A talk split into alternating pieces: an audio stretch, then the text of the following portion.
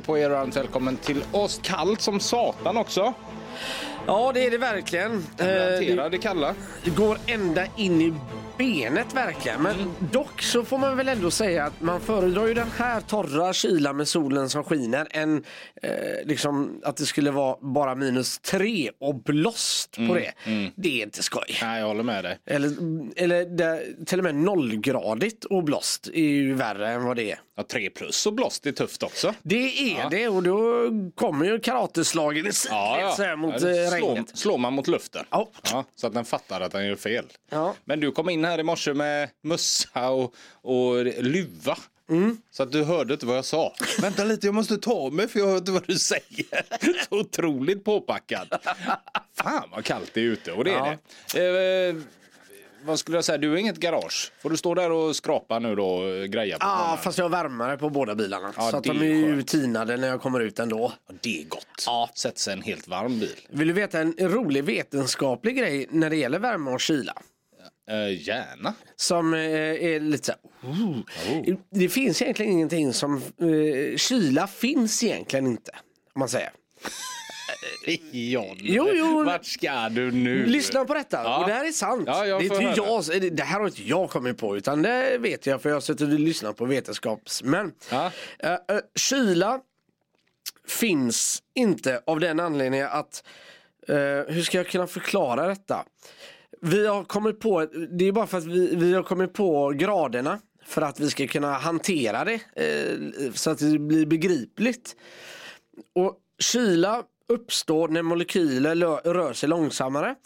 Och när molekylerna lös, rör sig långsammare då bildas mindre värme och energi.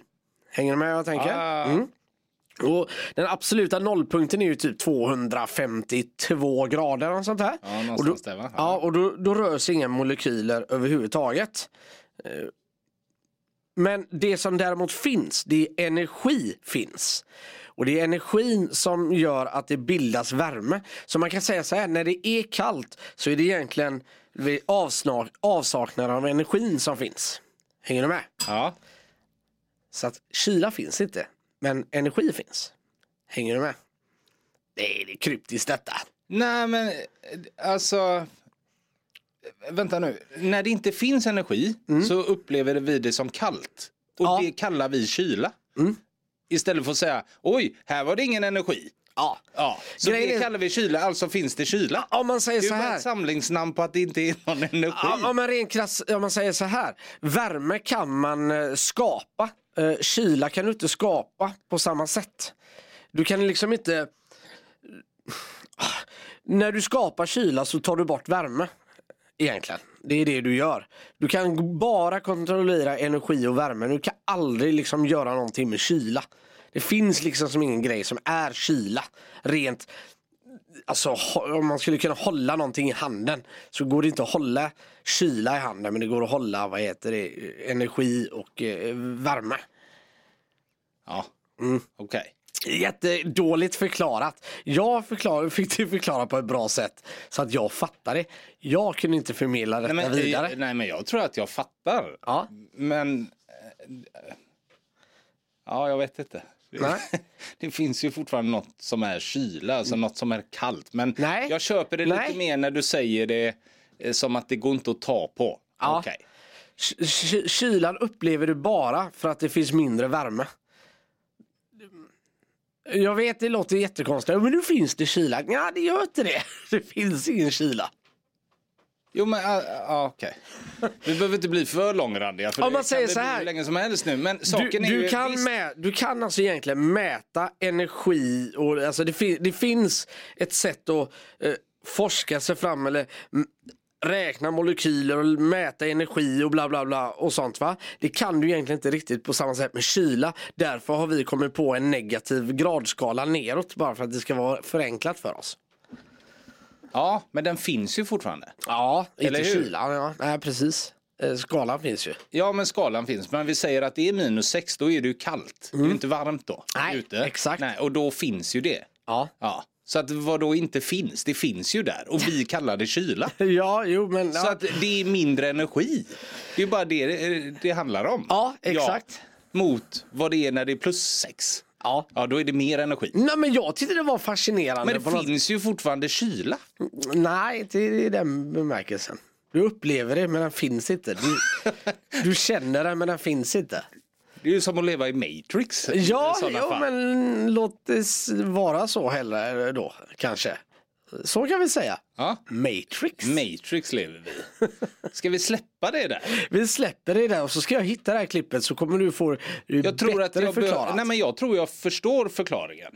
Men det finns fortfarande någonting som är kyla. Alltså det går ut och gå, det, man kan gå ut och det är kallt. Så att därav går det inte att säga att det finns inte. Sen så hur det skapas är ju då att det inte finns någon värme. Ja, och det är det man liksom rent med molekyler och annat jobbar fram. Men kyla finns fortfarande. Det är så jag tänker. Ja, jag hänger med hur du tänker. Annars lever vi i Matrix och då säger du, då gör vi det. Fan vad vi är på ute. Nu är det killgissning på hög nivå känner jag här. Lite, ibland. Jag killgissar ju bara på det du kommer med. Ja, och det är inte så jävla bra. Ibland borde jag bara vara tyst när du pratar så får du stå där med dumstruten, inte jag också. Exakt. Ja. Men jag tycker det är skönt att ta med det ner i fallet. Ja, nu delar vi på dumstruten idag. Ja, ja. Du låter fortfarande ganska förkyld. Tänk att du nu har tagit över detta. Din förkylning. Eller min förkylning. Vadå? Att du låter tät. Ja, jag har haft corona. Ja. Mm.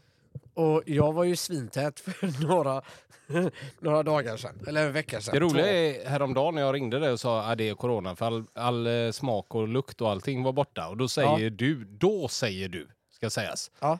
Ja, det var ju det jag hade.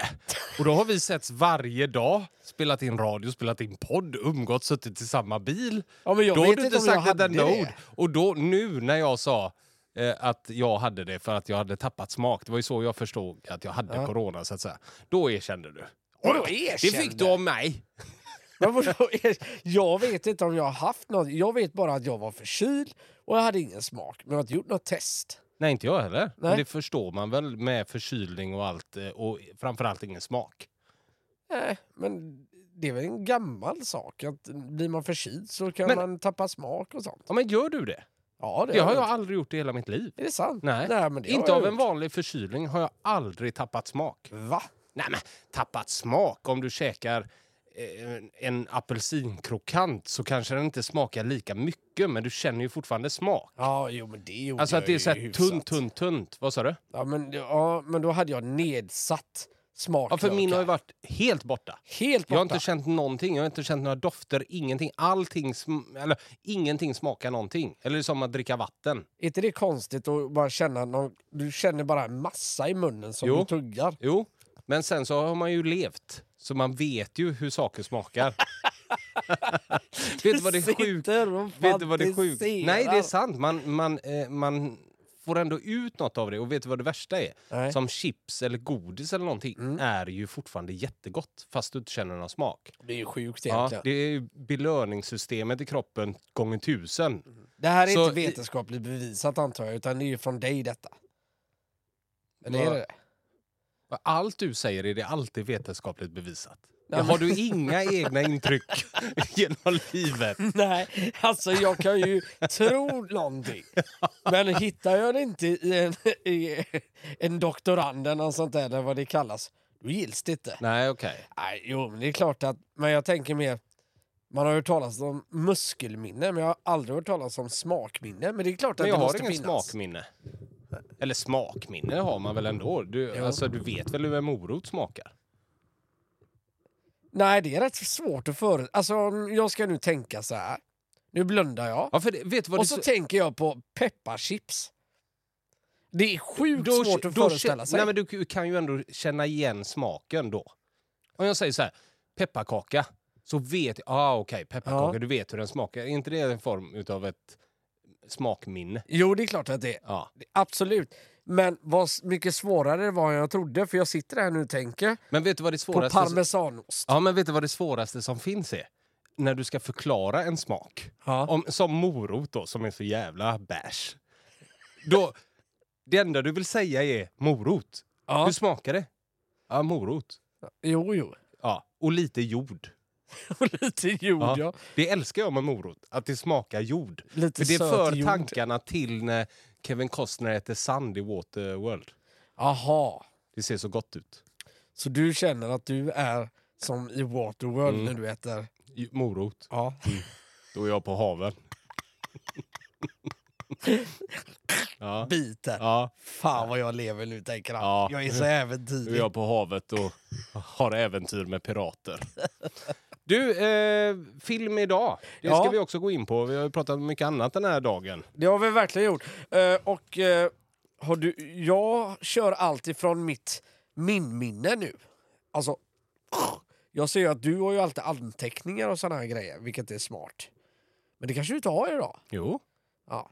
Men jag har det här, ser du. då har jag det i min minnet. Här uppe. Ja. Det är bra, ser du. Mm. Du tittar på mig som att det här kommer gå åt helvete idag. Ja, Ja, men det kommer det inte göra. Jag lovar. eh, det är den sista hjärnan jag litar på.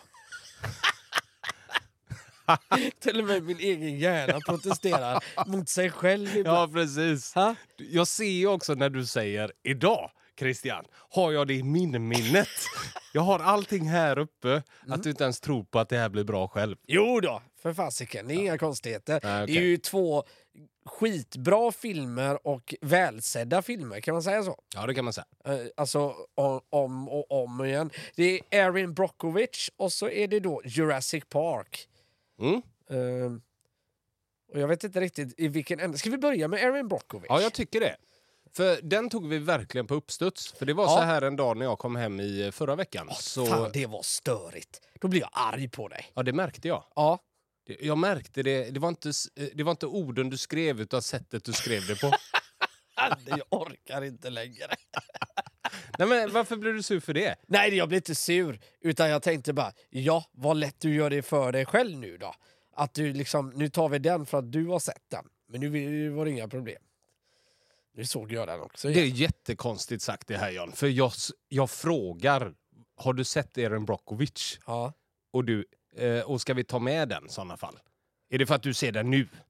Eh, ja, annars hade jag väl inte tagit upp den. Jag frågade även om Bondock Saints. ja, det gjorde du. Ja, och den Absolut. sa jag inte, den behöver vi inte ta nu. Men Nej. den ska vi prata om en annan gång. Okej, det kanske var lite överreagerat. Jag tror att det var fel läge när du fick smset. kan Det vara känns det. som överreaktion. Ja, men lite så. Det kan varit i samband när Elton, min son, kanske bränner in med en bobbycar rätt över hälsenan. Då har jag kort stubin kan jag tala om för dig. Ja, fatta väl det. Ja. Och så skickar jag sms om Erin Brockovich. Ja. Ja. Jag har ett team med Aaron Brockovich.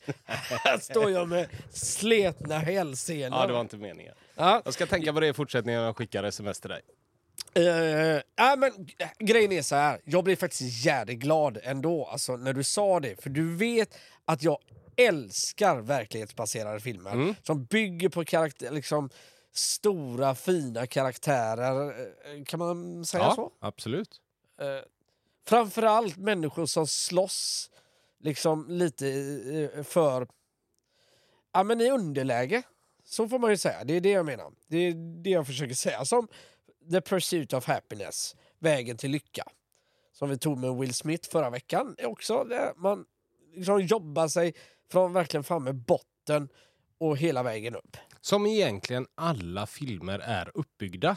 Men så fort det står en verklig händelse, Ja, då ser du den med andra ögon. ja men det är klart För då gör. tar du till dig det så mycket mer, för du tänker att ah, det här är inte påhitt. Nej. Så är det ju. Alltså, Ja. Vad du än tar för film så handlar det ju, dramaturgin i en film handlar ju alltid om att det är, inte alltid, men oftast att det är nobody som byggs upp under hela filmen Ja. och i slutet så har man vunnit. Ja. Så handlar ju alla filmer om. Ja, på ett eller annat vänster. Eller så börjar filmerna första kvarten att man är på toppen och någonting händer så att du blir på botten och sen så ska du börja bygga upp det. Typ. Jerry Maguire.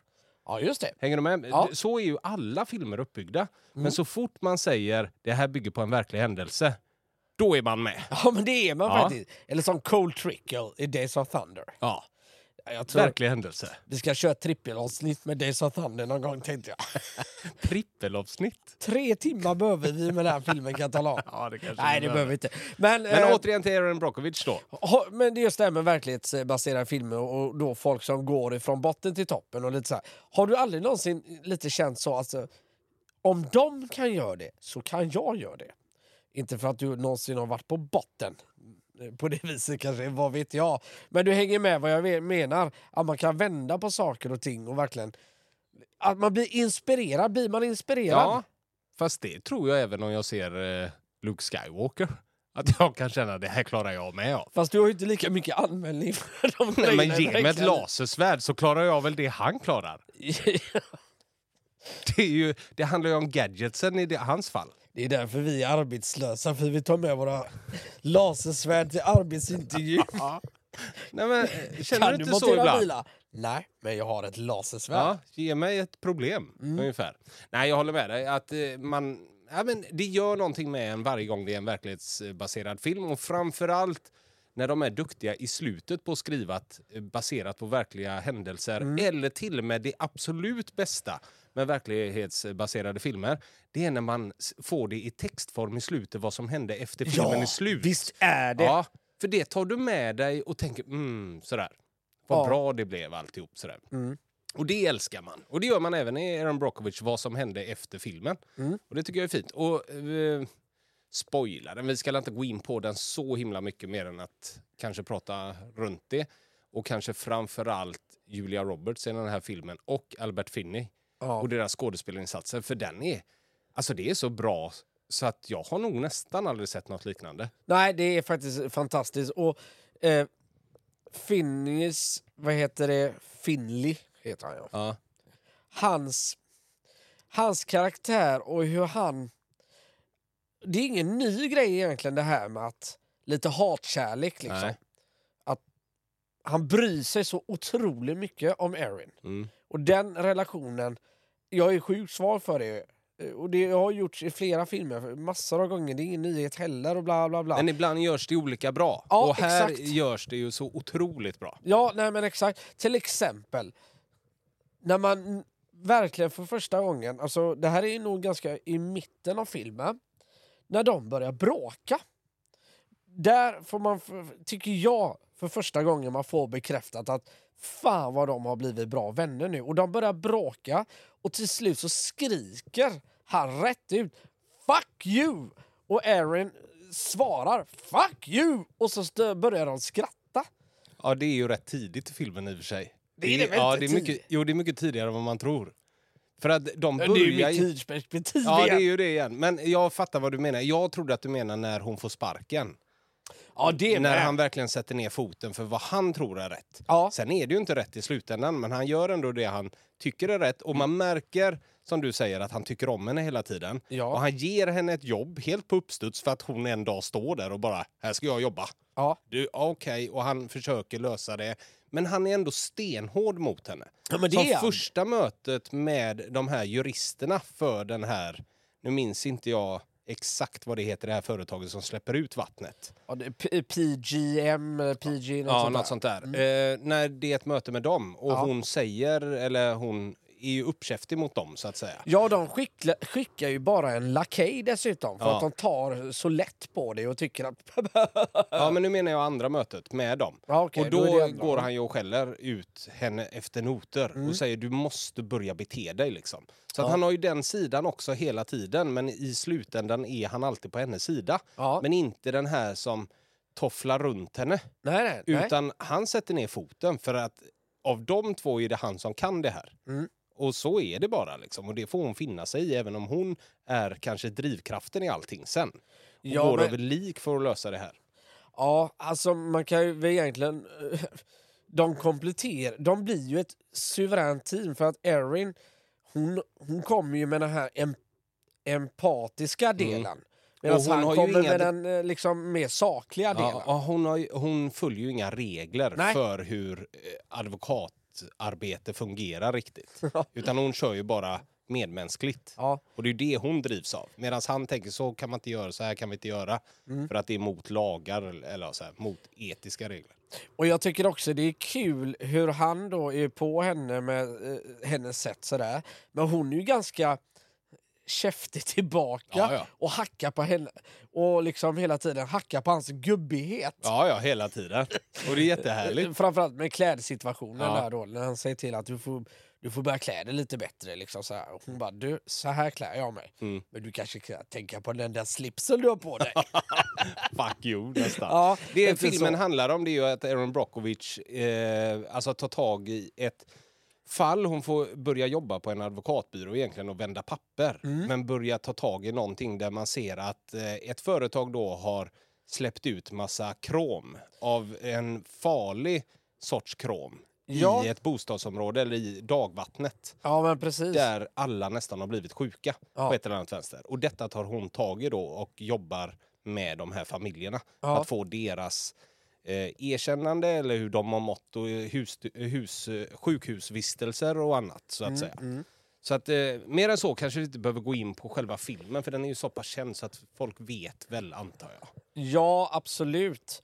Eh, och det finns ju Easter egg i denna filmen, såklart. Mhm. Men eh, mitt min minne Ja, sviker mig lite här nu. Christian. Eh, det enda Easter egget eh, jag eh, kommer ihåg nu på rak arm, vet du vilket det är? Och det tror jag du vet. Jag vet inte något Vet du inte påskägg något i den här filmen. Nej. Nähä, okej. Eh, när de sitter på restaurangen, alltså i början av filmen, så kommer hon hem, så inser Erin- då att det finns ingen mat eh, hemma. Och då ropar de på kidsen, du, vi äter ute idag. Så de åker till en restaurang och sätter sig och. Eller restaurang, det är mer, vad kallas sådana här restauranger? Dinner Ja, diner. En sån här diner sitter de. Och barnen får beställa. Och där är också en fin scen och väldigt symboliskt hur Erin verkligen kämpar för sina barn. Det är att de får beställa vad de vill. Sen vet inte jag om det är en ekonomisk grej, men jag tog det som det. Men hon tar bara en kaffe. För sen när de kommer hem så står hon och äter ur en burk kall, kalla bönor liksom så här. Mm. Men, Hur skulle man annars tagit det om det inte var en ekonomisk grej? nej, men hon kanske inte var hungrig. Ja, men sluta! Det, det är så otroligt mycket att man talar om det i filmen där. Ja, att jo. de inte har pengar. Du, min telefon kanske ligger i min jacka där. Det hade varit gott att ha den. Kom jag på. För listan sen. Men vi kan ta det sen. men eh, du kan väl i alla fall ta Easter egget där nu jo, som du förlåt. ska och Det, till. det var ju det jag skulle komma till. Och när de beställer, servitören där. Ja. Det är den riktiga Erin Brockovich Jaha, som gör den rollen. Som, vad heter det, serverar dem. jaha. Nu var inte telefonen där, ser Nej. jag på dig. Den ligger där. Vänta. Okej. Ja, och det är lite kul. Sånt är man ju svag för när eh, Ja, det gillar de man ju. eh, eh, som det handlar om faktiskt är med i filmen. Och det är då den eh, riktiga Erin Brockovich som man har fått med där. Kul! Vad hade du fler för påskägg? Eh, det var det. Jaha, Ja. från, Men min, det var från en minminnet. Ja, men den är stark. bra. Ja, ja, det är snyggt. Det visste jag faktiskt inte. Eh? Eh, men i det stora hela, det Ja. jag gillar med Erin Brockovich det är att den är så rak hela filmen. Den tar inga krusiduller, den eh, blir aldrig längre än vad den behöver vara. Nej, just Du det. tröttnar egentligen aldrig på någonting i filmen. Allting känns som att det ska vara med. Ja. Och man förlänger aldrig någonting egentligen. Nej. Sen så en negativ grej. Mm. Och det vet jag att du sa när vi pratade om eh, Batman. Mm. Och vad heter nu skådisen? Nu tappar jag Aaron bort det. Eckhart. Ja, precis. Fy fan vad dålig han är här. Tycker du det? Nej, jag tycker att hans karaktär är jättebra. Mm. Men det här med peruken och att han... Hela castingen! Att han är den castade MC-knutten Ja. är usel. Sen är han jättebra. Men det passar inte in att han har långt hår, skägg Nej, och det ska vara en tuff MC-knutte som ändå har ett fint inre. Ja. Alltså det är så... Det är nog... Jag skulle nog säga att det är den sämsta castingen jag har sett någonsin i en film. Ja, och då måste jag ändå säga, ja det, det är en katastrofal casting. Det, det håller jag med om. Men sen är han bra. Ja. Mm. Det ska jag säga. Han gör det han ska.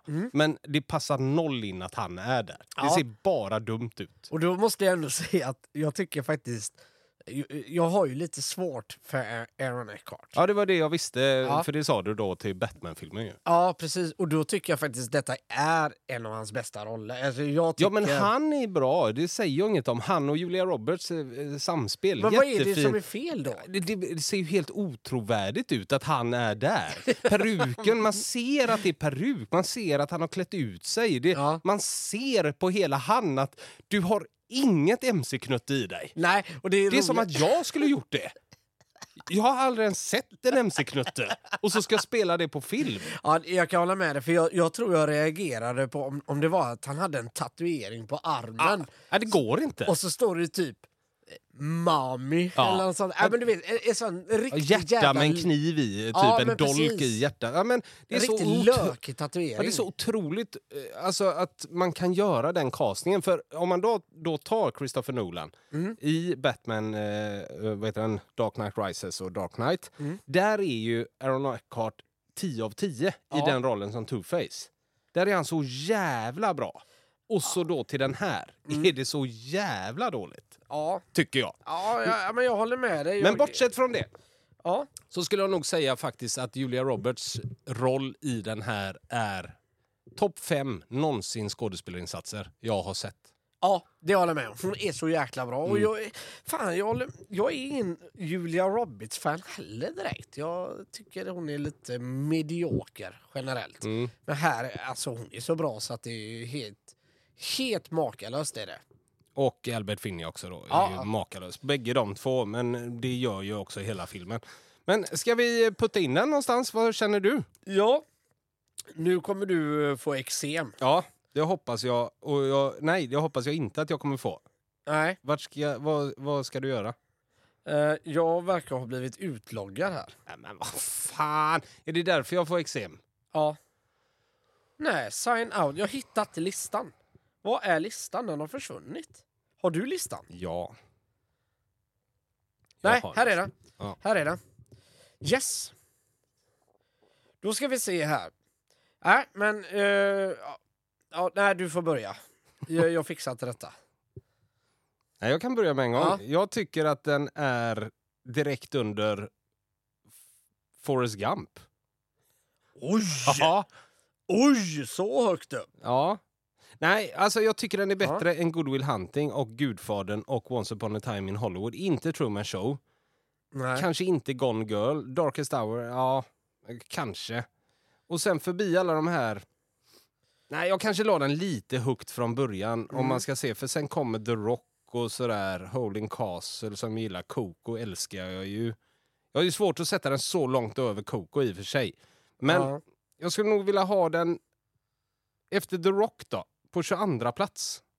Mm. Mellan The Rock och The Unbearable Weight of Massive Talent. ja. Där skulle jag nog sätta Aaron Brockovich eftersom det är så, ja, Truman Show och dem innan. Jag hade fattat varför den hade hamnat så högt upp där, för jag tycker den är suverän. Jag hade den faktiskt direkt efter Coco, så att den, att den hamnar direkt efter The Rock tycker jag är ju helt suverän placering. Mm. Men eh, du tycker den är bättre än The Pursuit of Happiness, eller? Ja, det tycker jag. Som ändå är en liknande film. Ja, det tycker jag. Alla dagar i veckan. Ja, ja, för det tycker jag också. eh, och det... eh, Och den kommer före i- Lejonkungen. vad sa du? Ja, den kommer före Lejonkungen. Ja, och så blir det lite det här också Christian, att eh, jag... Det är ju lite ämnet också för mig. Jag gillar ju såna här advokatfilmer, jag tycker Mm. det är jävligt bra. Jag med. När man eh, gör undersökningar, man hittar och så helt plötsligt från ingenstans så träder ett vittne fram. Mm. Eller man hittar ett dokument som the smoking gun. Och, Vad Ja. tycker du om hur man gör det? För det här vittnet som träder fram, Ja. det är ju egentligen hela... Det är så avgörande för hela filmen. Ja, Men han skymtar ju lite då och då under han. filmen, Ja. men gör det som ett perverst svin egentligen. Man, han, ja. Ju- Julia Ja, Roberts och Erin Brockovich.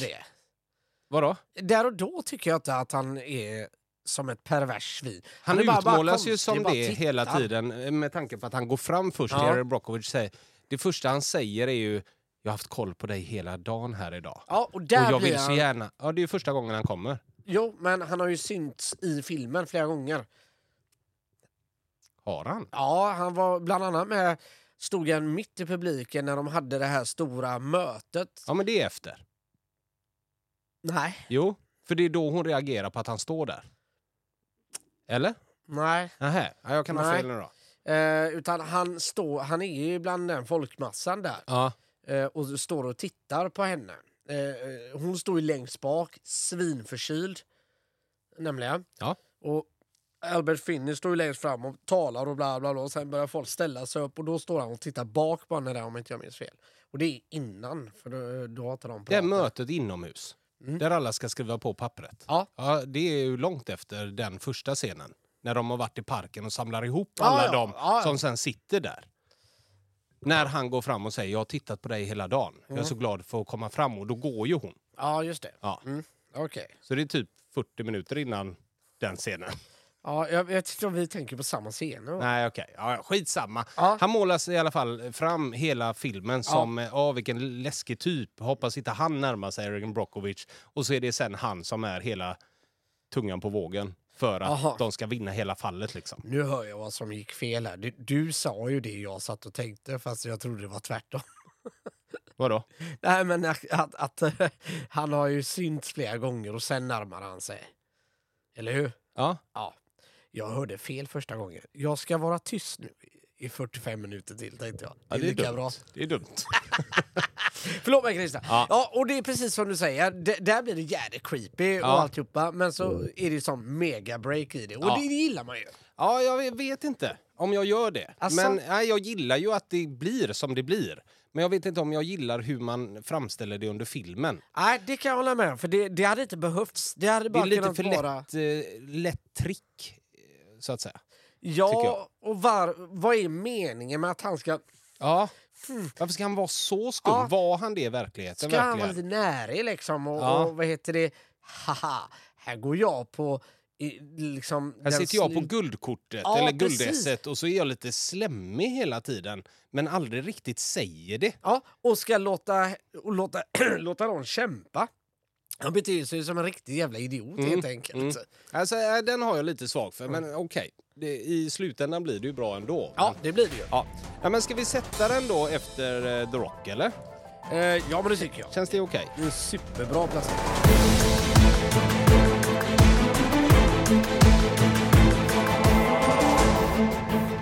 Johns eh, 60-årskalas, det är en hemsk historia säger du. Är det sådär hemskt att haha, eller är det uh, hemskt? Nej, det är läskigt. Ja, Med en sån läskig historia. Aha. Och det känns som att jag får med mig någon konstig historia varje gång han fyller jämnt. Eh, när han fyller 50 så fly- flydde han ju till Madrid.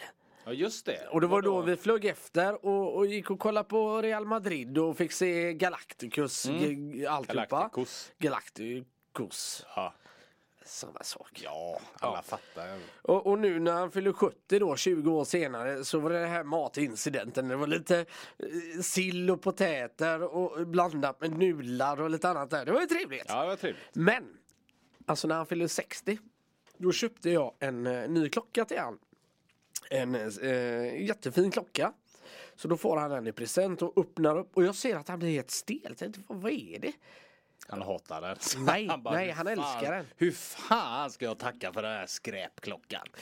Ja, ja exakt. Ja, jag skojar med dig. Ja, inte jo, jag meningen. fattar det. Jag förstår att du är mitt uppe i din historia. Ja, Men eh, han, han tittar ju på den och ser att han blir lite sådär vit i ansiktet. Jag bara, vad är det? Jag gillar det. Jo, jag älskar den. Den är superfin. Sån här simpel, säg, eller liksom uh, metalllänk om man säger. Eh, med ett vanligt ur.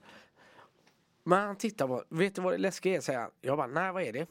Jag fick ju en klocka av din, eh, av farmor eller hans mamma när jag fyllde 30. Och, och, och för två dagar sedan la den av och jag bytte batteri och det gick inte. Den gick helt sönder. och så kommer jag med en klocka. Är det här Arkiv X? Ja, förlåt att jag inte delar din entusiasm. Det är inte det ödet lite? Är inte det läskigt? jo, det var det. Men läskigt vet jag inte. Jag trodde att det var något som var läskigt. Det här är så jävla torrt. Jag får gåshud. Ja, förlåt så jävla fel publik som sitter där nu. Åh, det var den svagaste anekdot jag har hört på hela året. Det är ingen anekdot. Åh. Det var bara en historia. Men, och när jag berättar historien nu igen så jag känner jag nackhåret bara reser sig. Vad är oddsen på detta liksom? Två dagar emellan. Herregud. en klocka som hade hållit i 30 år. Ja, Två dagar innan. Men var det en exakt likadan? nej, samma märke var det. Ja, okej. Men eh, inte likadan det, såklart. det hade gjort det starkare tycker jag väl med historien. Att eh, om det hade varit en exakt likadan liksom som du köpte. Jag tror det är många lyssnare här nu som sitter och, och så Ja. slänger lite salt bakom eh, axeln så här och, Ja. och eh, kna- tar i trä och sådana här saker. Nej, jag ber så supermycket om ursäkt att jag inte delar din entusiasm i det här. Men då tycker jag att min historia med klockan hemma med, eh, vad hette han nu? Eh, vad heter han där? Ja, den här illusionisten. Ja, vad heter han? Tysken är det va? Ja, jag vet. Fan vad namnet bara fullt ur mig. mm. ja, men jag vet vad du menar. Så skulle han stanna klockan så Ja. tittar du på den hemma och så stannar den. Jag har ju berättat om det här eh, tidigare vet jag. Och det är ju att Ja, fast du tittar ju inte på den klockan den senaste en timme så den kan du ju stanna för en timme sen. Ja, men det var ju på kanal 5 så hade han ett eh, program. Jag kommer fan inte ihåg vad han heter. Det är Eh, lite. Uri Geller.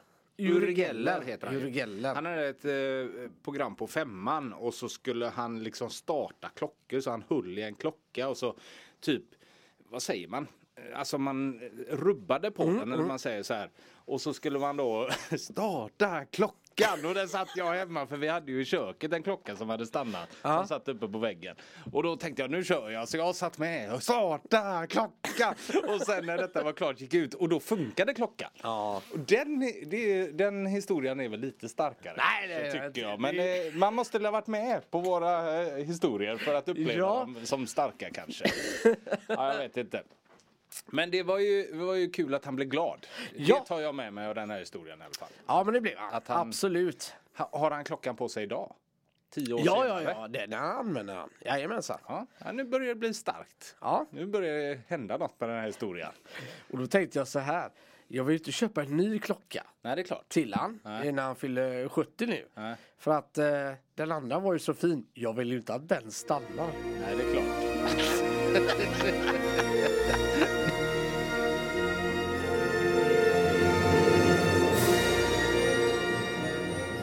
Ja men Jurassic Park äntligen och det är ju faktiskt, eh, vi hade ju såklart tagit upp Jurassic Park Jan. Ja det hade vi gjort. Men det är ju även en lyssnare som eh, skickade in att vi skulle prata om Jurassic Park. Men han hade även många andra filmer. Jag håller på att ta fram det här nu samtidigt. Vem det nu var utav våra lyssnare som hörde av sig om just Jurassic Park. Och Jag, jag vill andra. minnas att det var Viktor va? Eller Nej. var det Ossian kanske? Ossian kan det mycket väl ha varit va? Ja. Eh, ja, han hade Batman, Mm. eh, den senaste nu. Inglourious Bastard, Arrival och Jurassic Park. Ja, just sen- Eh, han hörde av sig med den. Men vi tänkte att den får vi ta själv, Jurassic Park. Och så tar vi de andra tre i ett annat. För det är så bra och stora filmer. Så att Ja, ja men det är det. de liksom knör ut varandra annars. Grejen är så här, nu, nu går vi in på ett territorium, Christian, tror jag. Där inte bara, det kan jag säga rätt ut, älskar Jurassic Park, punkt slut. Den är grym.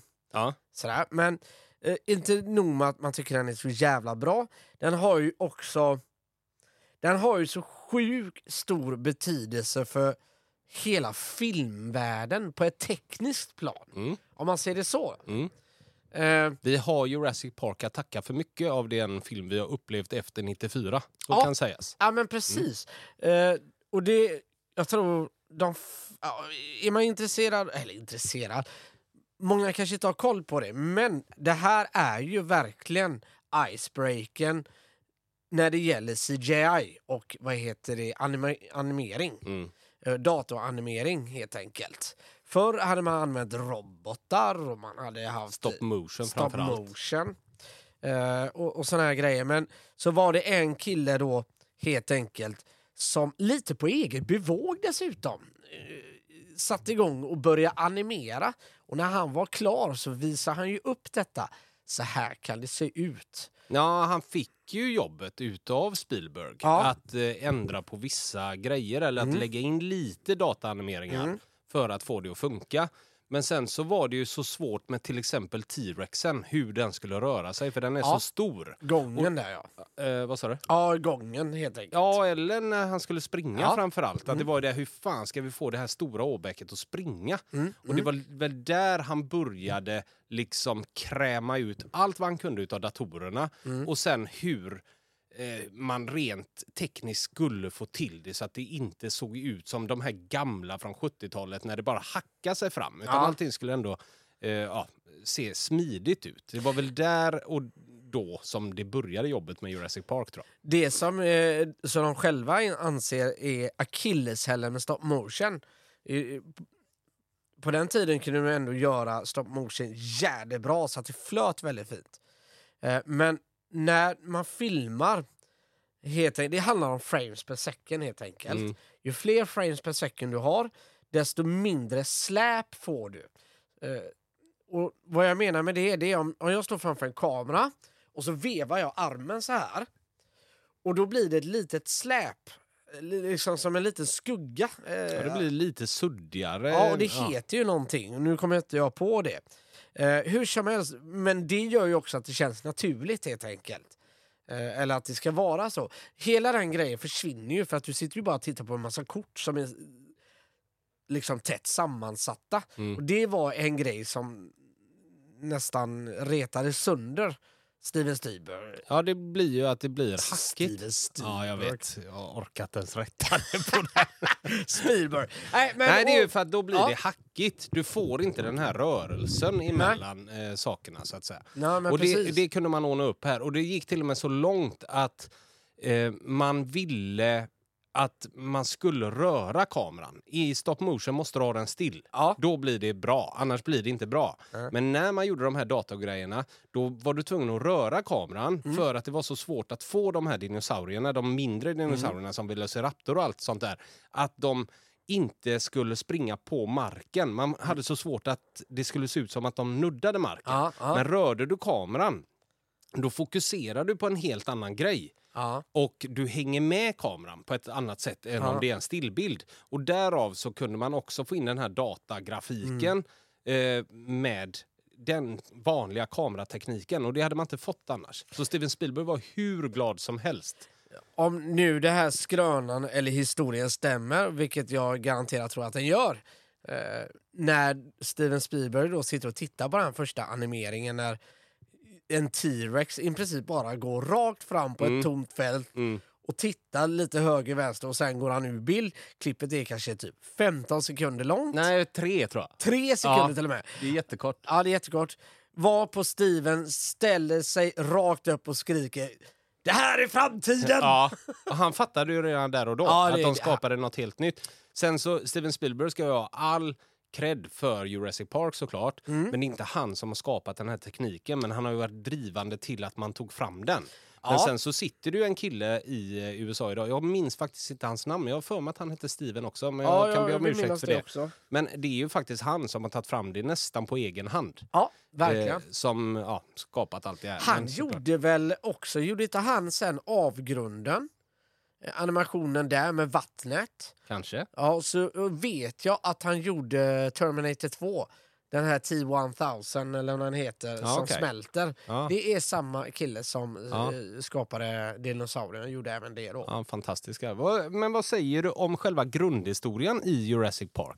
Ja, men den är ju fantastisk. Den kittlar ju på allas nerver. Nå någonting nästan som man som barn fantiserade om. Tänk om vi hade kunnat få dinosaurier idag. Och det tror jag... Det hade man inte vågat va? Nej, det tror jag inte. Det blir pannkaka. Ja, det hade man inte vågat. Nej. För så, Men- så kan jag tänka ibland när jag ser en katt ute. Eller sådär. Om jag ska bort till fotbollsplan säger vi. Eh, och det går en katt förbi. Då kan jag ibland föreställa mig, tänk om det hade varit en tiger istället. Vad konstigt det hade varit. Ja, Du hade bott i Indien. Att liksom, men eller det är det som är problemet. Ja! Och, Ja men då blir det ju genast så jävla mycket läskigt med den katten. Ja, Om det man hade säger- varit att jag fick kolla mig över axeln om, när Ja. jag ska gå någonstans. För att det kan komma en tiger. Tänk då om det hade kunnat komma en T-rex när jag är ute i skogen. ja, Det jag är ju rädd för varg annars. ja. Men de kommer ju aldrig, jag har aldrig sett någon varg. Nej. Jag verkar inte vilja vilken, komma nära mig. vilken o, liksom annan verklighet man har levt i. Liksom. Precis. Mm. Molly, ta det försiktigt när du går till fotbollsträningen. Se upp för tigrarna. Ja, eller T-rexen. Ännu värre. Ja, spring om den kommer. Ja. De ringer från skolan. Elton kom inte idag. Nej, då tog Velociraptorn han till slut. Där kom T-rexen och tog han. Det var bara en tidsfråga. Han har inte varit eh, vaksam nog. Jag sa ju att han inte skulle lukta sylt när han gick ut. Nej, men otroligt. Nej, men det jag gillar med den det är att det, man, man har inte tagit den här tekniken då med T-rex och, och Mm. dinosaurier och gjort det till någon krigsfilm. Om du fattar vad jag menar. Nej, alltså, det. det ska inte ut i skogen och leta efter dem utan man har gjort det som ett nöjesfält. Ja. Och där är allt lugnt och städat och då kan man också presentera allting. Hur har vi skapat det? Hur har vi gjort? Hur tänker vi? Vi har bara skapat honor för att de inte ska kunna föröka sig själva medan Jeff Goldblum är han är ju så skeptisk till allting. Life det där, löser, ja, det där löser sig av naturen. De kommer lösa det på något vänster. Ja. Hur tänker ni? Hur vågar ni? Och man får inte leka gud och så här. Och Mm. det, det gör det ju att de kan ställa de här frågorna mot varandra. Är det istället en film du vet att det är tre stycken, Arnold, Sly och Bruce Willis ska ut i skogen och mörda dinosaurier. Ja. Då ställs inte de frågorna på samma sätt, utan då är det bara ett hot. Fattar du vad jag menar? Ja, och jag tror inte dinosaurierna hade blivit så bra då. Nej, det tror inte jag heller. Jag tror inte man hade, hade lagt man skippat ner det. Nej, men Nej. precis. För som du säger, Steven Spielberg är sjukt alltså, sjukt noga med upplevelsen. Hur du upplever... Ja, fast du får ju uppleva allt det här via eh, skådespelarna. När de ser dinosaurierna i Ja. bilar så får du se deras eh, alltså, Mm. uttryck och sånt där. Och det tycker jag är så jävla grymt. Och det hade du inte gjort i en sån film riktigt. Ja, det blir lite skrik. Som den här skrikiga ungen som är med hela tiden. Ja, det, Som förresten är castad för att hon skrek högst. Och längst. Hon kunde hålla ut sitt skrik längst liksom det, det, jag är, det jag kan gå igång på, eh, något fruktansvärt eh, mycket, och det här är lite kanske nördigt och jag vet inte varför jag går igång på det, men det är såna här små detaljer som Steven använde sig av. Det är att han var ju noga med att när, när man filmar då, vad heter det, de karaktärerna som tittar eh, på dinosaurierna så skulle kameran alltid vara ett lägre perspektiv. Kameran skulle alltid kanske utgå ifrån höften och hela tiden filma uppåt. Mhm. För att det gör att du upplever alla mycket, mycket större. Mm. Så det ser man ju i den första scenen när de ser de här brontosaurusarna med de långa nackarna och allt detta. Mm. Eh, då- då, då är det alltså, då vill man ha kameran hela tiden tittandes uppåt lite. Mm. Och då för att du ska få Annars här hade man ju inte fått med den.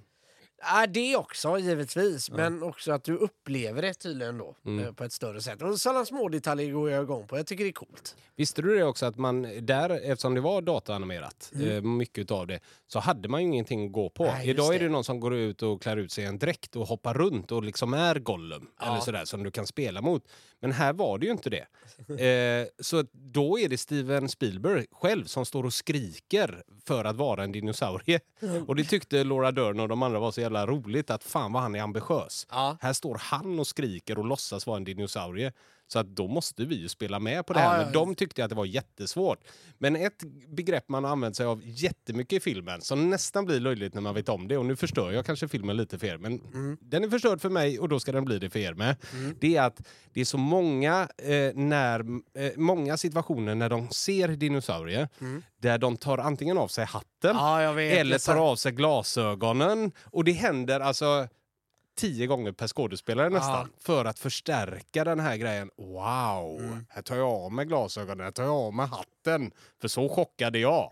Och det händer hur ofta som helst. Och, men detta var väl eh, eh, en konsekvens av att de inte hade något som skulle titta Ja, på. precis. Så, Så de var tvungna att spela på något sätt. Ja. Och då är det en sån här, ta av dig hatten och se förvånad ut. Mm. Och det blir ju ett annat skådespeleri såklart, än att bara se förvånad ut. Då kan du få hur mycket uttryck som helst. Ta av dig glasögon så har du ett visst sätt att du gör det på. Liksom. Ja, precis. Men samtidigt sett så har ju detta skapat en av filmhistoriens alltså, kändaste scener. Och det är ju när vad heter det, Sam Neill tar tag i vad heter det, takräcket, lyfter sig Mm. upp samtidigt som kameran panorerar in på honom och han tar av hatten. Alltså, det, det, Nej, han tar av glasögonen tror jag. Ja, är det då han tar Ja, av glasögonen? Mm.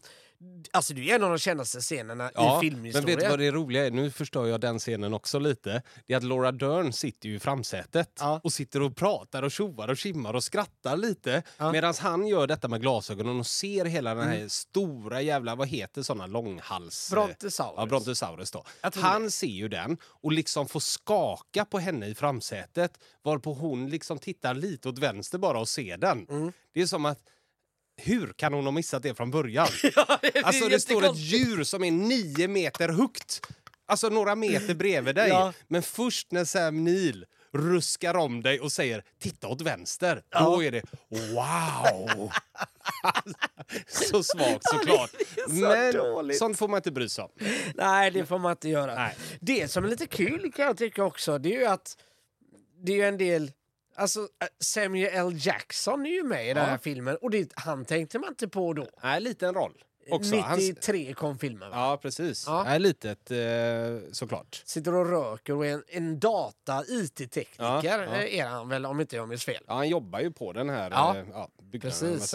En annan jävligt snygg grej, det är ju att man var ju tvungen att flytta, eh, alltså man var ju tvungen att bygga upp alla de här, vad säger man, alltså själva nöjesparken, alla hus och sånt var man ju tvungen att ja, bygga upp. precis. Men det tog ju sån tid, så man hann ju inte detta ordentligt. Nej. Och där har, har man gjort istället att det är arbetsplats de kommer till. Så parken är ju inte uppe Ja, nu. just det. Ja. Utan där, just det. har man ju fått ändra för att de ska dit, Mm. paleontologerna som är Sam, och Ni, eller Sam Neill och eh, vad heter hon? Laura Dern. Ja. De ska ju dit och liksom godkänna detta. Och sen så har vi ju Jeff Goldblum då som är vetenskapsman och Ja, hårdrockad han och är- lite emot. Och Ja. de ska ju dit och tycka till om detta. Och då är det inte riktigt klart än. Så därav har man alla byggnadsställningar och såna här eh, presenningar och annat bara för det. Mm. För att ja, det ska se ut som det. Men det gjorde man egentligen för att man inte hann fixa allt och det blev för dyrt till slut. Ja. Och det är skitsnyggt. Ja, det är skitsnyggt snygg för det grej. passar jättebra. Ja, ja visst. Det, med facit i hand så tänker man ju att ja, men du borde väl tänkt från första början att det är så det ska vara. Ja, nej, det är skitsnyggt. Men Ja. en annan grej om skådespelarna, det är att man... Det beror lite på vem man pratar med verkar det som Ja. och vart man läser. Men det Okej. var att alla de skådespelarna som är, Jeff Goldblum, Sam Neill och Laura Dern framför allt, Ja. de är typkastade direkt av Steven Spielberg. Han sa det är de vi ska ha. Mm. Och när de fick frågan så var det ungefär så här, jaha är det Spielberg, är det dinosaurier? Vi kan inte tacka nej, vi Mm, måste ta det här. Men sen så har jag också läst på vissa ställen att det var andra som var tillfrågade. Och då var det ju Aha. såklart Sam Neills roll skulle spelas utav, det kan du nästan gissa dig till när det är Steven Spielberg och George Lucas. ja, Harrison Ford, Precis, men att han inte kunde. Malcolms roll, eller så, vad heter han? eh, Jeff Goldblum. Ja, skulle spelas utav Jim Carrey. Och eh, Laura Dern skulle spelas utav Robin Wright Penn. Jaha. Men jag vet inte om det stämmer. Om de Nej. någon gång fick förfrågan eller om de var next på tur att få Ja. frågan men alla tackade ja från början. Enda rollen där som hade kunnat funka det är ju faktiskt Robin Wright Penn. Det andra Ja, hon hade varit jättebra. Ja, hon hade varit Harrison suverän. Ford också hade funkat. Tror Men- du inte det? Jo, Jag tror Jim Carrey också hade varit jävligt bra.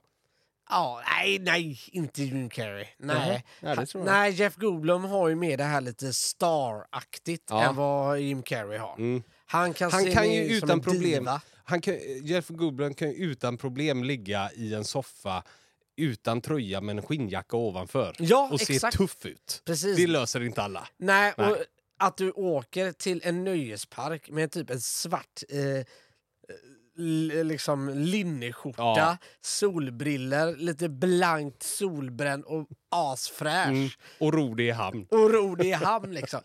Det, men det med vad heter Sam Neill där, det var väl, han ville väl egentligen att han skulle ha en amerikansk eh, vad heter det, dialekt dessutom. Ja, precis. Han Va? ville få bort hans nya zeeländska dialekt. Ja, men det gick väl inte riktigt hem så det det blev en sån där mittemellan-grej. Ja, först bad han, han ju och så här, du tar din amerikanska dialekt. Och Ja. när de hade spelat in i två, tre dagar så han Ska vi mötas halvvägs någonstans istället?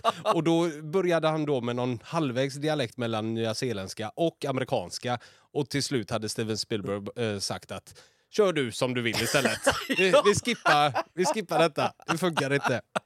En jävla cool grej, eh, eller som, ja, jag tycker att den är lite härlig, det är ehm, de använder mycket det här när T-rexen kommer, att Mm. man filmar mot ett glas och så ser du att det liksom hoppar i glaset av ehm, Ja. ja, vågorna, ljudvågor. Ja, också eller, en av ja, världens kändaste Precis. vad heter det, senare. Se- senare idag. Och då vill ju du såklart ta reda på hur Steven Spielberg kanske kom på den idén. Att använda sig av det tricket. Att nu fattar man att nu kommer det något stort för nu skakar det i glas, eh, vatten, ja, vattnet i glaset. Och det var en dag när han satt och skulle köra hem, i, han hade kört sin dotter till skolan Ja. och stod vid ett rödljus. Jaha. Och Earth, Wind and Fires låt September kom på och han höjde så mycket. Och så hade han sin kaffekopp i bilen. Jaha. Och då kände basen liksom boom, boom, i kaffet som hoppade upp och ner. Och då kände han, fan det måste jag använda någon gång när det liksom ska komma något. Ja. Att man inte visar vad det är som kommer, men man fattar att någonting kommer. Så därifrån kom det. Earth, Wind and Snyggt. Fire. Ja. Mm. September är det som gjorde den eh, coola scenen. En annan jävla cool grej, det är ju, det är ju en eh, stor orkan på den här. Det är ju det Ja, som gör det. att... Ja, bla, bla, bla. Ja, Och det är ju ju sant. hört. Ja, och det är ju sant. Det blev ju en stor orkan. Mm. Medan alla andra fick springa bort så säger Steven Spielberg att ta kameran, vi springer ut. Så alla de här scenerna när det slår vatten upp mot alla Mm. ja, saker, de är ju på riktigt. Ja. Det är ju riktig storm, verkligen. De håller ju på att dö liksom. Ja, det gick ju. Ja, de fick väl eh, evakuera dem Ja. eh, Ja. Mm. dessutom fr- ifrån ön. Eh, där. Det finns ju lite fel i filmen också, Christian. Vet du vilka jag tänker på då? Nej. Eh, när de är, vad heter det, nu kanske på de här nya versionerna så kanske man har rättat till, eh, jag tar bara två fel, för jag vill inte sabba den här eh, för filmen för mycket. Nej. Men eh, när de är då, kommer upp till det här stängslet, det är en av de första scenerna man faktiskt När han slänger eh, pinnen på det Ja, när han för att kolla om det funkar. kolla, ja, så han ska kolla om det är vad heter det, el på. Så. 10 000 volt va? 10 000 volt, han skojar med barnen och alltihopa. Jag tror det är det är inget roligt scenen. skämt. Ha? Det är inget roligt skämt i det läget. kul! Låtsas att han får ström i sig när han går med två barn som är där med sin morfar liksom, men de kommer inte bort. Ja. Nej, obegripligt skämt. Ja, Av en paleontolog också. Ja, men också det, det speglar ju också Sam Neils roll där han liksom är en sån här, nej, barn är ingenting för mig. Nej. Och det är också en sån grej, hur plump han är med detta då. Ja, för du tänker på den första scenen när det är någon som säger att en velociraptor kan väl inte döda något, de har ju bara klor som Mm. händer. Och han berättar för barnet att den liksom drar upp magen på dig och sen medan du är vaken äter den upp dina inälvor. Ja. Så jag tror man ska passa sig. Han berättar ju jättemycket Ja, mer, ja, men typ den. Och barnet står och nästan håller på att kräkas. Och han är skitnöjd. Han bara, Ja. där satt jag dit dig. Skitunge. han ska inte vara med barn. Ja, Nej, så är det ju. Ja, men i alla fall, det här stängslet. Ja. Eh, Man kan ju såklart inte bygga ett 10 kilometer långt stängsel eh, eh, för den här filmen. Nej. Så det är ju bara små sektioner uppbyggda. Ja. Och just i den scenen, om jag inte minns fel, men det kanske är en annan scen, där ser man att stängslet tar slut. Jaha. Och det är lite... eh, Ja, fast det kan man ju ändå tro på eftersom det inte är en färdig... Allting är färdigt. Men samtidigt är det, du kan inte skicka in 10 000 volt i ett staket som inte är klart. Nej, exakt. För då kan du bara gå Nej, runt det. precis. Ja, så att- just för detta är det ju så. Ja. Sen också den absolut kändaste, eh, och det här är nog topp fem eh, filmmisstag eh, om man tänker alla filmer. Då kommer den nästan högst upp. Vet du vad du har varit mycket idag? Du har sagt så här, kändaste grejen, kändaste scenen, kändaste där, topp fem. Ja, men det är Jag gillar att du här. drar fram allting från topplistorna här idag. Ja, men det är Ja. lite så. Och då är det när barnen är inne i det stora huset då som inte är komplett, men Mm. de har äntligen tagit sig dit. Detta är slutet mot filmen. De sitter och käkar och då kommer ju de här Velociraptors Ja. och attackerar och då springer de in i köket. Mm. Och när de motar en Velociraptor, och de, de är för övrigt robot... Eh, Ja, eller, de är robotstyrda, Det är dockor är det. Ja, det är skådespelare i dem, men de är ju med hydraulik heter Ja, det va? precis. Han kommer lite för långt in.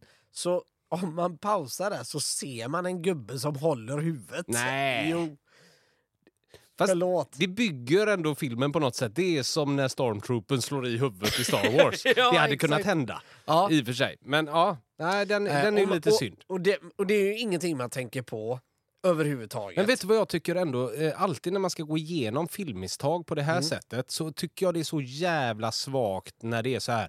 Om du pausar filmen där och tittar långt in till vänster, Mm. Ja. då ser du att det står en gubbe där. Mm. Och med kamera säger vi. Ja, det är svagt. Ja, för då är det så här, vad fan ska jag sitta och pausa? För, alltså, leta inte fel. Nej, då Om förstör man ju bara för sig själv. Fel. Ja, precis. Det gör man ju. Eh, Men det, sen finns det ju såna här större filmer i andra filmer som Gladiator som jag tycker är en av... Ja, men, det, det är så överskattad. Ja, det är en kass. Ja, den är så jävla Ja. dålig. Och jag kommer ihåg när jag satt och tittade på den i början av filmen när Russell Crowe står och matar en eh, häst. Mm. Och då panorerar kameran lite och medan de gör det så lyfter hästen huvudet. Och då ser man en kille i blåjeans och gummidojor backar ur bild. Och jag tänker bara lägg av! Ja, Är, det, är det det här skiten som har blivit uppsnackad? Ja. Och den kammar hem massa Oscars. Ja. Det är för mig helt jävla obegripligt. ja, för där är det också så uppenbart när de är ute på slags, slagsfältet där, eller vad säger man, på Colosseum eller vad är det de bråkar på? Eh, att man ser tuber på vagnarna. Ja. De här gula tuberna som står längst bak i vagnarna. Det ser man också jättetydligt Ja. i den. Ja. Så att det finns värre filmmisstag tycker jag än att när man ska pausa och, och liksom leta fel Ja, eh, i filmer. De, Ja. de tar jag inte så hårt på. nej det är inte jag heller. Det, det kan jag hålla med om. Men de finns där och det är lite kul ändå. Om man inte har så ont av det och vill eh, bara kolla in det så Mm. kan man ju göra det. Ja, det kan ju bli ett ha! Där var det. Det Sådär. så, och det är ju inte fel. Men Nej. sluta pausa i filmer i alla fall. Men eh, Yes. den här ska ju också såklart in i, eh, på listan. Ja, det ska den verkligen. Uh, Om man ändå pratar om Jurassic Park också måste man ta upp Williams musik. Ja. Alltså den är så jävla bra. Ja. Det är också en av... Topp tre eller? Topp tre! ja, men det är lite där. Men grejen är så här Christian, helt ärligt. Alltså hela filmidén, Steven Spielberg, dinosaurier. Den tekniska liksom, eh, vad heter det, framstegen. Musiken och dess spår det har satt och hur ikoniskt det har blivit. Även då vissa scener, hur ikoniskt det har blivit. Eh, som när han liksom ligger, lägger huvudet på den här dinosaurien och sitter och lyssnar på magen när den andas. Mm. Eller när, när han får liksom köra ner armen i bajset. Scenerna i kafeterian när de jagas av Velociraptors. Det har skapat så sjukt mycket filmhistoria. Mm. Så inte nog med att, nu tycker jag ju då såklart att den är jävligt bra. Men hade jag tyckt den var helt okej bra så kommer jag ändå lägga den jävligt högt upp för att jag uppskattar den så jävla mycket för vad den har betytt för film. Ja, och för att våra lyssnare också ska förstå detta så var vi 14 år när vi Mm. såg den här filmen och den var helt nyskapande. Ja. Så, och det gör ju mer med en. Ser man den idag så har man ändå sett så mycket annat. Ja. Men för våran upplevelse där och då så var detta något helt nytt att se i Ja. filmens värld. Ja men precis, exakt. Så att, eh, nej, den, den kommer nog fan jädrigt högt för mig Christian. Och jag hade den på en placering. Ö, Är vi där förresten? Ja. Vi är där vi, eh, när du håller på och förbereder mig vart du ska lägga en film. Mm. Okej. Ja. Jag hade den på en plats. ja. Men jag, jag puttar nog fan upp den lite till. Jaha. Jag tror jag fan mig lägger denna på en tolfte plats efter Forrest Gump. Så, Jaha. så högt är den för mig. Oj. Där E- har Efter vi. det lilla talet, Ja. då, då trodde jag att vi var topp fem och, och prata. Jaha, okej. Alltså du byggde upp det där något oerhört. Mer än vad du har byggt upp de filmerna som ligger innan tyckte Jaha, jag. Så ja, att, okej. eh, Ja, det ja, blev jag lite kanske förvånad. det. För att jag har den eh, på åttonde plats direkt efter Nyckeln till frihet. Innan Oppenheimer. Har jag den. Ah, mm. Så att eh, Ja, men det är en jag har den jättefin otroligt eh, högt. kompromiss för mig. Ja, men det kan jag leva med. Definitivt. Vilken då? Äh, din placering där. Jaha, men det var ju ingen kompromiss för dig. Du gick ju rätt på mitt spår. Ja, men jag tror du skulle... eh, Nej, nej, alltså vara, jag, jag, tror vi skulle var- vara sju, mycket längre ifrån varandra. Nej, nej, jag var uppe... Ja. Jag tycker ju då, om vi ska ta eh, första placeringar så är det Dark Knight Inter- Interstellar 7, Redeminiger Ryan, Snatch, Pulp Fiction, Shawshank Redemption och sen kommer Oppenheimer, Jojo Rabbit och eh, Oväntad vänskap. Mm. Sen Forrest Gump där du var. Men då tycker jag nog att den är eh, efter Nyckeln till frihet, absolut. ja. Kanske till och med innan. Nej, jag tänkte Någonstans säga kanske däremellan. direkt efter. Vad sa du? Eh, Efter Oppenheimer då kanske. Jag kan... Men tycker du Oppenheimer är en bättre film än Jurassic Park? Ja, det tycker jag. Men jag tycker, det, det, det är det här jag menar med övervägandet. Jag tycker Mm. Oppenheimer är en bättre film. Den tilltalar mig mycket mer Mm. på alla möjliga nivåer. Men jag har så svårt att se förbi vad Jurassic Park betyder. Och vad den gjorde där och då. Vad den gjorde där och Ja. då, för filmvärlden, rent tekniskt, bla bla. Och lätt topp fem. Kändaste loggorna. Ja, det är det. Ja men du, du fattar vad jag menar. Ja, det, där plockas så mycket andra placeringar. Ja. Och det, det, det gör någonting med mig. Så vad säger vi, tycker du? Vill du ha den innan eller efter Oppenheimer? Mig eh, spelar det inte så stor roll. Jag kan, jag kan Nej. köpa Oppenheimer, men för mig är Jurassic Park en bättre film också. Okej. Men jag, här, här väger det faktiskt över med fil, filmhistoria. Den, den får hamna före Oppenheimer faktiskt. Den gör det? Ja, Okej, så vi petar in det. Jurassic Park på en åttonde plats då. Ja. Tycker jag känns eh, väldigt fair. B- två väldigt bra filmer idag. ja, sanslöst bra filmer. Får man väl ändå Brockovich säga. och eh, Jurassic Park. Och så du? Ja, Erin Brockovich och Ju- Jurassic Park. Ja. Sen så hade vi ett avsnitt i eh, fredags om Jönssonligan och då hade ju du någon som fullständigt gick loss på hur dåliga vi var på Jönssonligan och hela den grejen. Ja, Och bad om svensk film. ja. Är det nu vi ska riva av Eriksson-plåstret och kanske få med lite svenskt?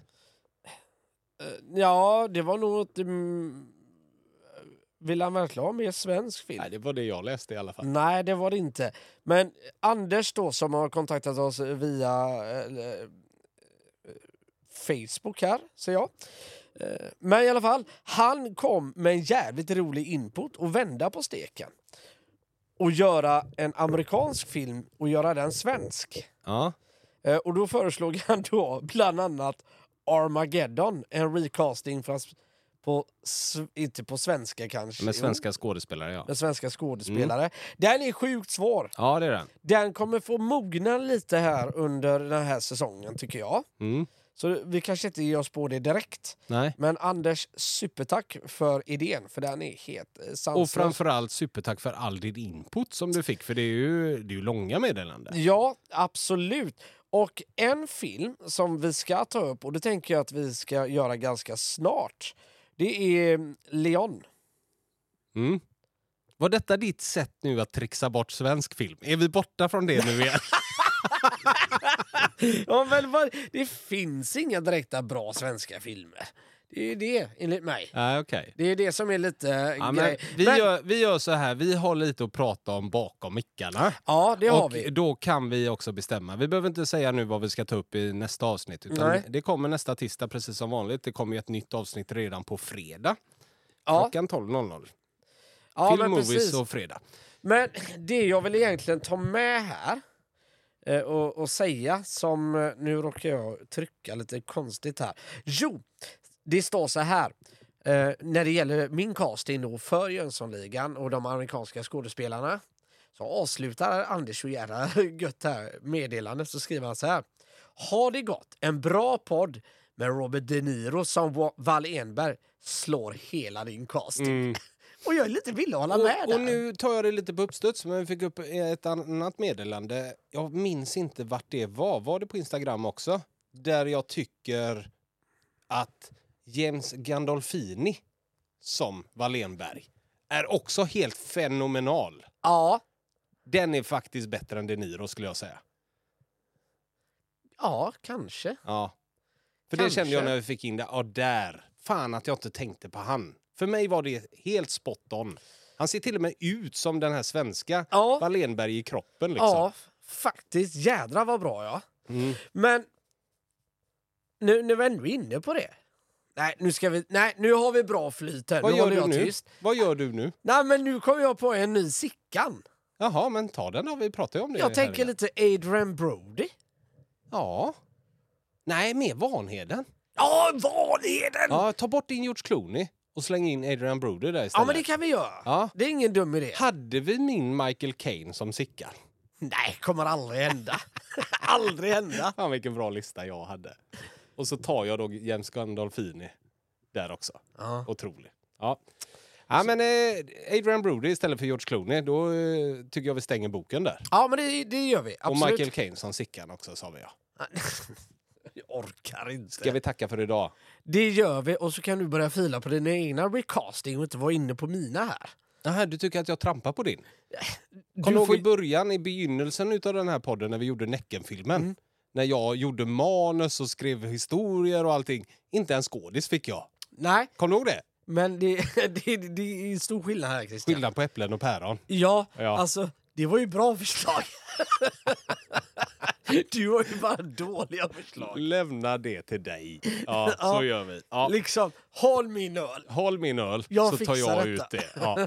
Ja, men jättetack för att ni hänger med och följer med och eh, hör av er på Mm. Instagram. Happy Baboon heter vi där. TikTok heter vi uh, Film Movies Pellekula. Ja. Och sen poddarna finns ju där poddar finns. Det vet ni eftersom ni har hittat oss här. Men Mm. vi säger väl stort tack för idag. Eller hade du något annat? Ja, men det har jag faktiskt. Och eh, vi håller just nu på att bygga upp vår lilla nya set där vi eh, ska, sitter och spelar in eh, våra poddar. Så att, håll utsikt nu på TikTok och Instagram. Happy Baboon heter vi där. Och på Tik- Nej, vad, vänta nu. Instagram heter vi Happy Baboon, så är det. Eller? Jag har ju precis gått igenom det här. Gjorde du det? Ja. Men jag fejdade ut. Jag var arg över sittkantsversionen. Vi säger bara hej då. Ja. Hej, hej. Hej då.